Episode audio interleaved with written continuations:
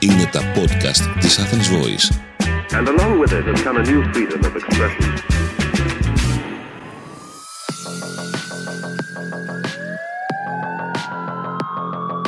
Ακούτε το podcast Criminal Minds της Athens Voice. Η συγγραφέας Μιμή Φιλιππίδη ερευνά τα εγκλήματα και τις τραγικές ιστορίες που συγκλώνησαν την Ελλάδα και τον κόσμο.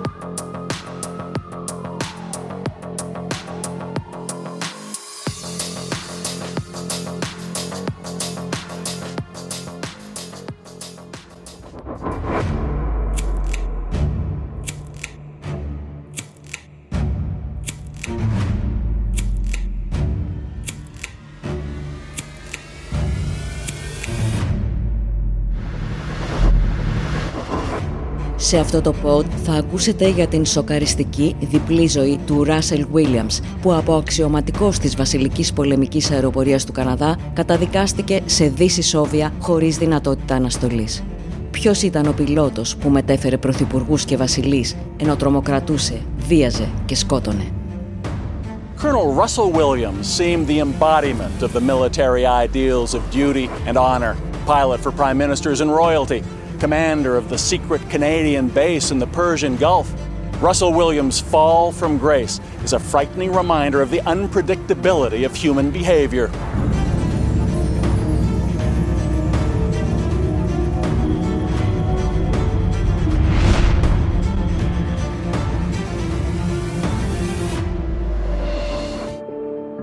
Μια οικογένεια επέστρεψε στο σπίτι της μετά από την καθιερωμένη εκδρομή του Σαββατοκύριακου.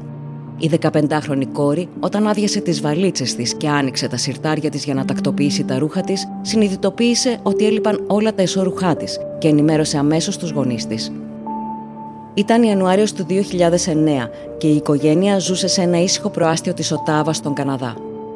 Οι γονείς διακομώδησαν αρχικά την ανησυχία της κόρης τους, θεωρώντας ότι τα εσώρουχά της θα είναι στα άπλυτα ή παραπεταμένα κάπου στο δωμάτιό της. Όμως η έφηβη στη συνέχεια ανακάλυψε ότι έλειπαν επίσης μαγιό, φορέματα, παπούτσια, καθώς και φωτογραφίες της από το άλμπουμ φωτογραφιών, αλλά μόνο εκείνες που πόζαρε με μαγιό. Τότε η οικογένεια έντρομη κάλεσε την αστυνομία. My daughter came running down the stairs telling us that all her underwear were gone, and we kind of laughed and said, check the floor or check the laundry or whatever. She said, no, I'm serious, there's nothing left in my drawer.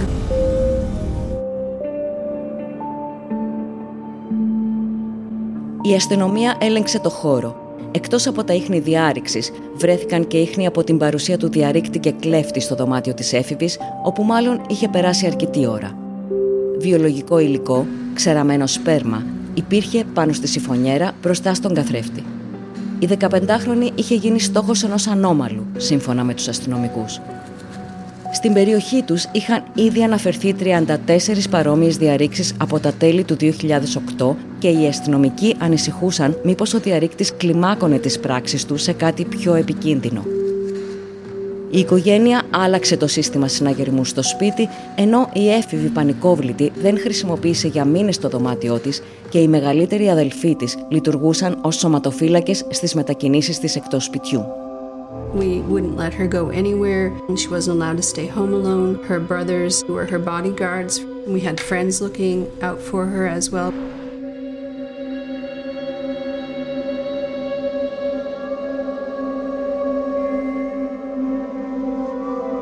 Έγιναν και άλλες διαρρήξεις με κλοπή γυναικείων εσωρούχων στην ευρύτερη περιοχή, συνολικά 12 έως τον Νοέμβριο του 2009.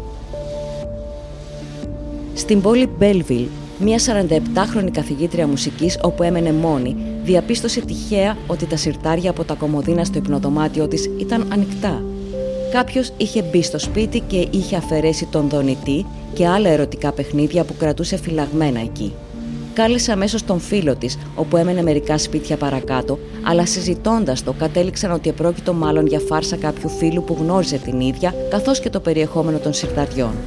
Σκέφτηκαν ότι οι αστυνομικοί θα γελούσαν μαζί της και έτσι δεν κατήγγυλαν τη διάρρηξη. Κλείδωσαν προσεκτικά τις πόρτες πριν φύγουν και η καθηγήτρια πέρασε εκείνη τη μέρα που ήταν τα γενέθλιά της, καθώς και τη νύχτα, στο σπίτι του φίλου της. Την επόμενη μέρα το πρωί που επέστρεψε στο σπίτι της, συνοδευόμενη από τον φίλο της, την περίμενε μια νέα τρομακτική έκπληξη. Ο υπολογιστής στο γραφείο της ήταν ανοιχτός και στην οθόνη φαινόταν αυτό που είχε αφήσει γραμμένο ο εισβολέας. «Εμπρός, κάλεσε την αστυνομία. Θέλω να δείξω στον δικαστή τον μεγάλο δονητή σου». It was the screen of an old computer that was rarely used. It had been turned on. The screensaver disabled. In large letters it said, "Go ahead, call the police. I want to show the judge your really big dildos." Συνειδητοποίησαν ότι ο εισβολέας ήταν κρυμμένος στο σπίτι και άκουγε όσα έλεγαν την προηγούμενη μέρα. Ανακάλυψαν επίσης ότι είχε κλέψει όλα τα εσώρουχα που υπήρχαν στη σιφωνιέρα της. Κάλεσαν αμέσως την αστυνομία. Συζητώντας με τους αστυνομικούς, η καθηγήτρια ρώτησε αν αυτό το συμβάν σχετιζόταν με δύο πιο σοβαρά περιστατικά σεξουαλικής επίθεσης στο Tweed, μια μικρή πόλη που απήχε 20 λεπτά από το Belleville, αλλά οι αστυνομικοί δεν γνώριζαν κάτι σχετικό.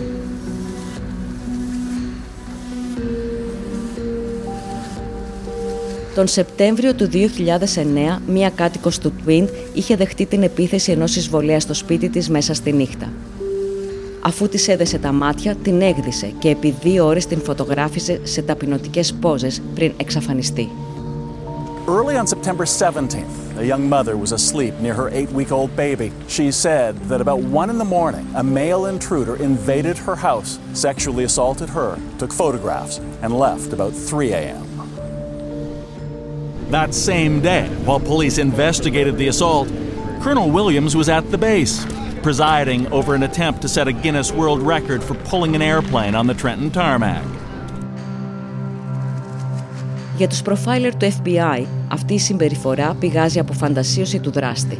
Χρησιμοποιεί τις φωτογραφίες για να ξαναζεί τις στιγμές που τον ερεθίζουν ερωτικά και είναι πιθανό να επαναλάβει την πράξη. Σε 1 μήνα, ο δράστης την είχε όντως επαναλάβει. Είχε εισβάλει νύχτα στο σπίτι μιας άλλης γυναίκας που έμενε μόνη, της έδεσε τα μάτια, την έκδισε, τη φωτογράφησε και μετά έφυγε.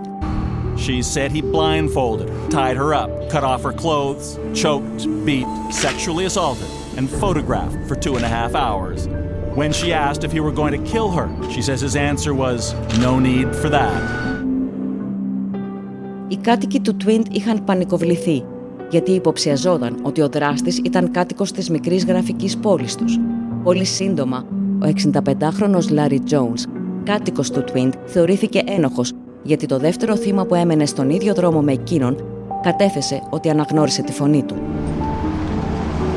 Ο Jones ανακρίθηκε, παρήχε βιολογικό υλικό, έδωσε αποτυπώματα, πέρασε από ανιχνευτή ψεύδους και αφέθηκε ελεύθερος, αλλά ένιωσε πολύ προσβεβλημένος που κυλιδώθηκε η υπόλοιψή του, που θεωρήθηκε ύποπτος για 2 σεξουαλικές επιθέσεις στον τόπο όπου έμενε 44 χρόνια. Well, after I was taken away and the neighbors saw me get in the police car, well, right away. Larry Jones is the guy. He's the one that sexually assaulted those women down the road. So I was guilty right there in everybody's eyes.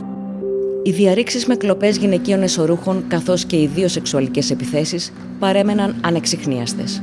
Και φυσικά δεν συνδέθηκαν αρχικά με την άγρια δολοφονία που ακολούθησε στις 25 Νοεμβρίου 2009. Η 37χρονη Marie-France Comeau ήταν Γαλλοκαναδή υποσμηνίας της Καναδικής αεροπορίας που είχε υπηρετήσει στη Γερμανία, το Ντουμπάι, το Αφγανιστάν και το 2008, μετά από 10 χρόνια στρατιωτικής θητείας, ήταν συνοδός αέρος στις πτήσεις του Σμήναρχου και διοικητή της μεγαλύτερης αεροπορικής βάσης του Καναδά στο Τρέντον. Η βάση βρίσκεται κοντά στο Τουίντ, στο Μπέλβιλ και στο Μπράιτον, όπου έμενε η Marie-France. Το πτώμα της βρέθηκε πάνω στο κρεβάτι. Κάποιος την είχε βιάσει, την είχε δολοφονήσει και είχε περάσει ώρες μέσα στο σπίτι. Ήταν μια σεξουαλική ανθρωποκτονία σχεδιασμένη από οργανωμένο δολοφόνο που ήξερε ότι έμενε μόνη της και ήξερε το πρόγραμμά της. The cause of death was asphyxiation, first described as suspected suicide, then reclassified as murder.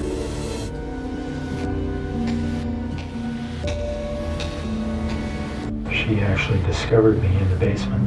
So when she spotted me, I subdued her, tied her up. I put tape on her mouth, held it there so she couldn't breathe.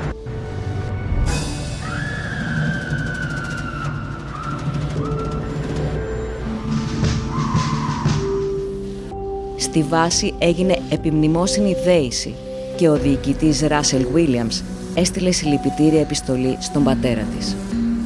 He wrote a letter of condolence to her family, saying, "Please let me know whether there is anything I can do to help you during this very difficult time." He didn't attend the funeral.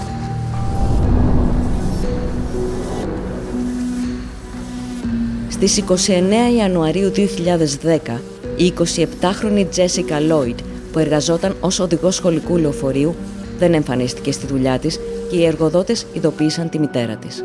Σύντομα, συγγενείς και φίλοι έτρεξαν στο σπίτι της. Η Τζέσικα έμενε μόνη στο Μπέλβιλ και μόνο ένα χωράφι παρέμβαλόταν ανάμεσα στο σπίτι της και τον δρόμο που οδηγεί από το Μπέλβιλ στο Τουίντ. Έξω ήταν παρκαρισμένο το αμάξι της, ενώ μέσα στο σπίτι βρισκόταν η τσάντα, το κινητό, τα κλειδιά και όλα τα προσωπικά της είδη. Το κρεβάτι ήταν άθικτο, δεν είχε χρησιμοποιηθεί. Τελευταία φορά είχε μιλήσει μαζί της ο αδελφός της στις 10:30 το βράδυ και η Τζέσικα είχε πει ότι πήγαινε για ύπνο, αλλά από τότε δεν είχε ακουστεί.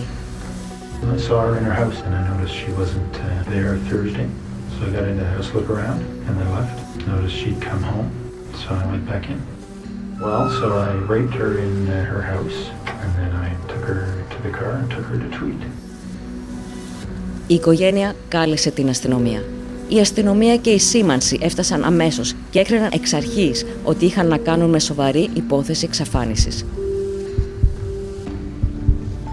Στο χιόνι που ήταν στρωμένο στον εξωτερικό χώρο ήταν εμφανή τα σημάδια από αντρικές μπότες καθώς και από ρόδες αυτοκινήτου SUV που φαινόταν να είχε στρίψει από τον δρόμο και να είχε μπει στο χωράφι. Το προηγούμενο βράδυ, ένας αστυνομικός που περιπολούσε την περιοχή είχε δει ένα όχημα SUV παρκαρισμένο στο χωράφι και είχε πάει να ελέγξει. Κανείς δεν ήταν μέσα στο SUV και κανείς δεν βγήκε από το σπίτι όταν χτύπησε το κουδούνι, οπότε έφυγε αφού δεν υπήρχε κάτι ανησυχητικό. Δυστυχώς δεν σημείωσε τα στοιχεία της πινακίδας.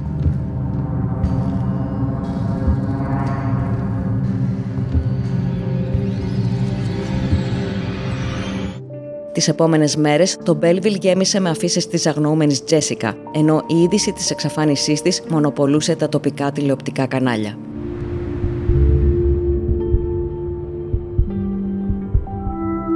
Οι αστυνομικοί προσπαθούσαν να βρουν μια άκρη, ερευνώντας τα SUV που είχαν λάστιχα όμοια με εκείνα που άφησαν τα ίχνη έξω από το σπίτι της Τζέσικα. Μια εβδομάδα μετά την εξαφάνιση, έκαναν μπλόκο στο δρόμο και έτυχε να σταματήσουν ένα τέτοιο SUV. Έλεγξαν τα στοιχεία του οδηγού. Ήταν ο Russell Williams, διοικητής της μεγαλύτερης βάσης της αεροπορίας του Καναδά στο κοντινό Trenton. A week to the day after Jessica Lloyd vanished, Thursday, February 4th, one of those they stopped was Colonel Russell Williams, driving an SUV. They checked his tires, then let him go. He was under police surveillance from then on.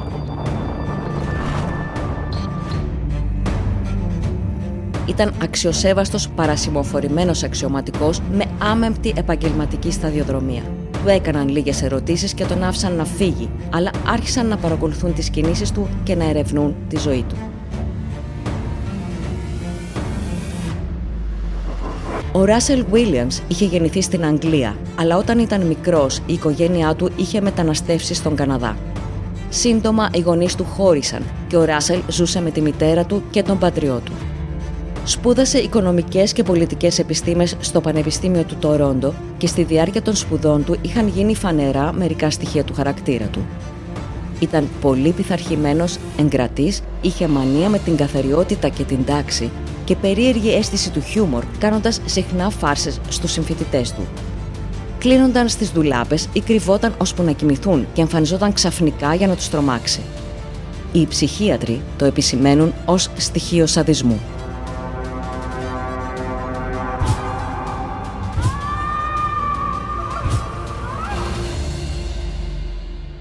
Όταν αποφοίτησε, τους ξάφνιασε όλους η απόφασή του να γίνει αεροπόρος.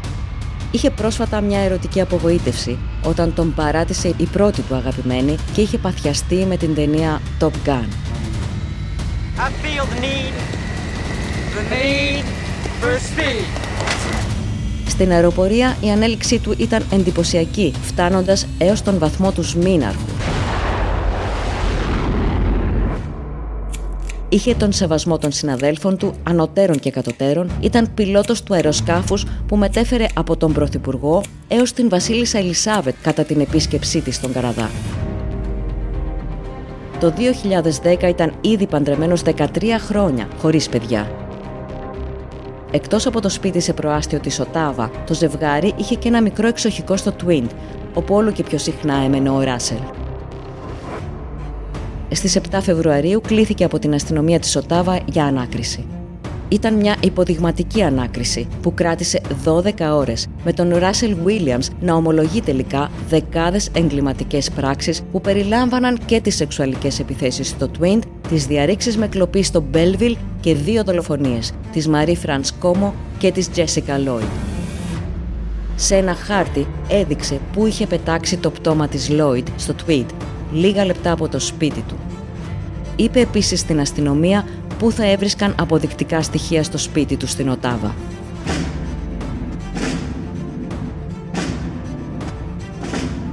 There's a number of reasons why he admitted so quickly without too much pressure on him. One is that he was actually ready, he needed to, he was actually relieved. It may be that actually because he's used to being in the military, he has some sort of respect for authority. He's in police custody, they're in control, and maybe he's responding to that in terms of his military background. It's a military debrief. He understands that that's what he has to do now. His options have been reduced to saying, fine, you have me, I will now tell you what you need to know.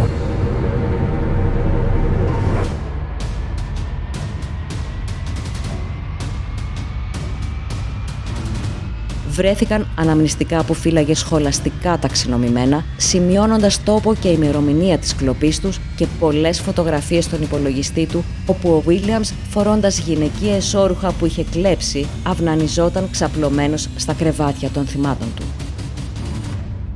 Did you take anything out of Marie-France's house or Jessica Lloyd's house?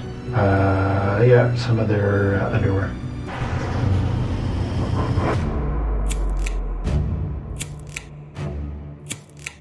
Προφυλακίστηκε και αποτάχθηκε από την Βασιλική Πολεμική Αεροπορία του Καναδά, του αφαιρέθηκαν όλα τα παράσημα, ενώ η γυναίκα του υπέβαλε αίτηση διαζυγίου. This is a huge betrayal of the profession, of the honor of the military, and we take this very personally. We will never forgive him. Ο Ράσελ Williams αποδέχτηκε όλες τις κατηγορίες. 2 ανθρωποκτονίες εκ προμελέτης, 2 βίαιες σεξουαλικές επιθέσεις χωρίς διείσδυση και 82 διαρρήξεις με κλοπή. Καταδικάστηκε σε δυσισόβια χωρίς δυνατότητα αναστολής. He's in solitary confinement at the detention center in Napanee, Ontario, at one point under a suicide watch, after reportedly trying to kill himself by stuffing a cardboard toilet roll down his throat. Guards got to him in time.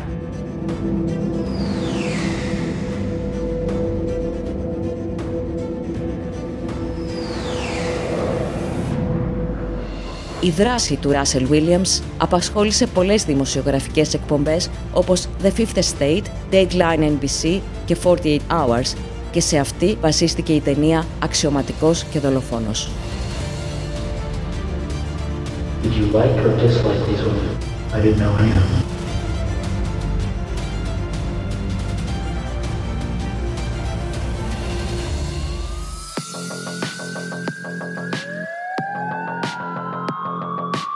Ήταν ένα επεισόδιο από τη σειρά podcast Criminal Minds της Athens Voice. Έρευνα κείμενο Μιμή Φιλιππίδη.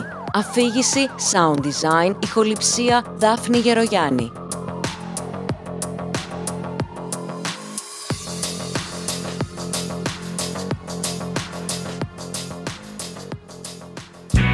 Ήταν ένα podcast από την Athens Voice. Μπορείτε να ακούσετε τα podcast της Athens Voice στο athensvoice.gr και στο Spotify, στο Apple Podcast και το Google Play Music.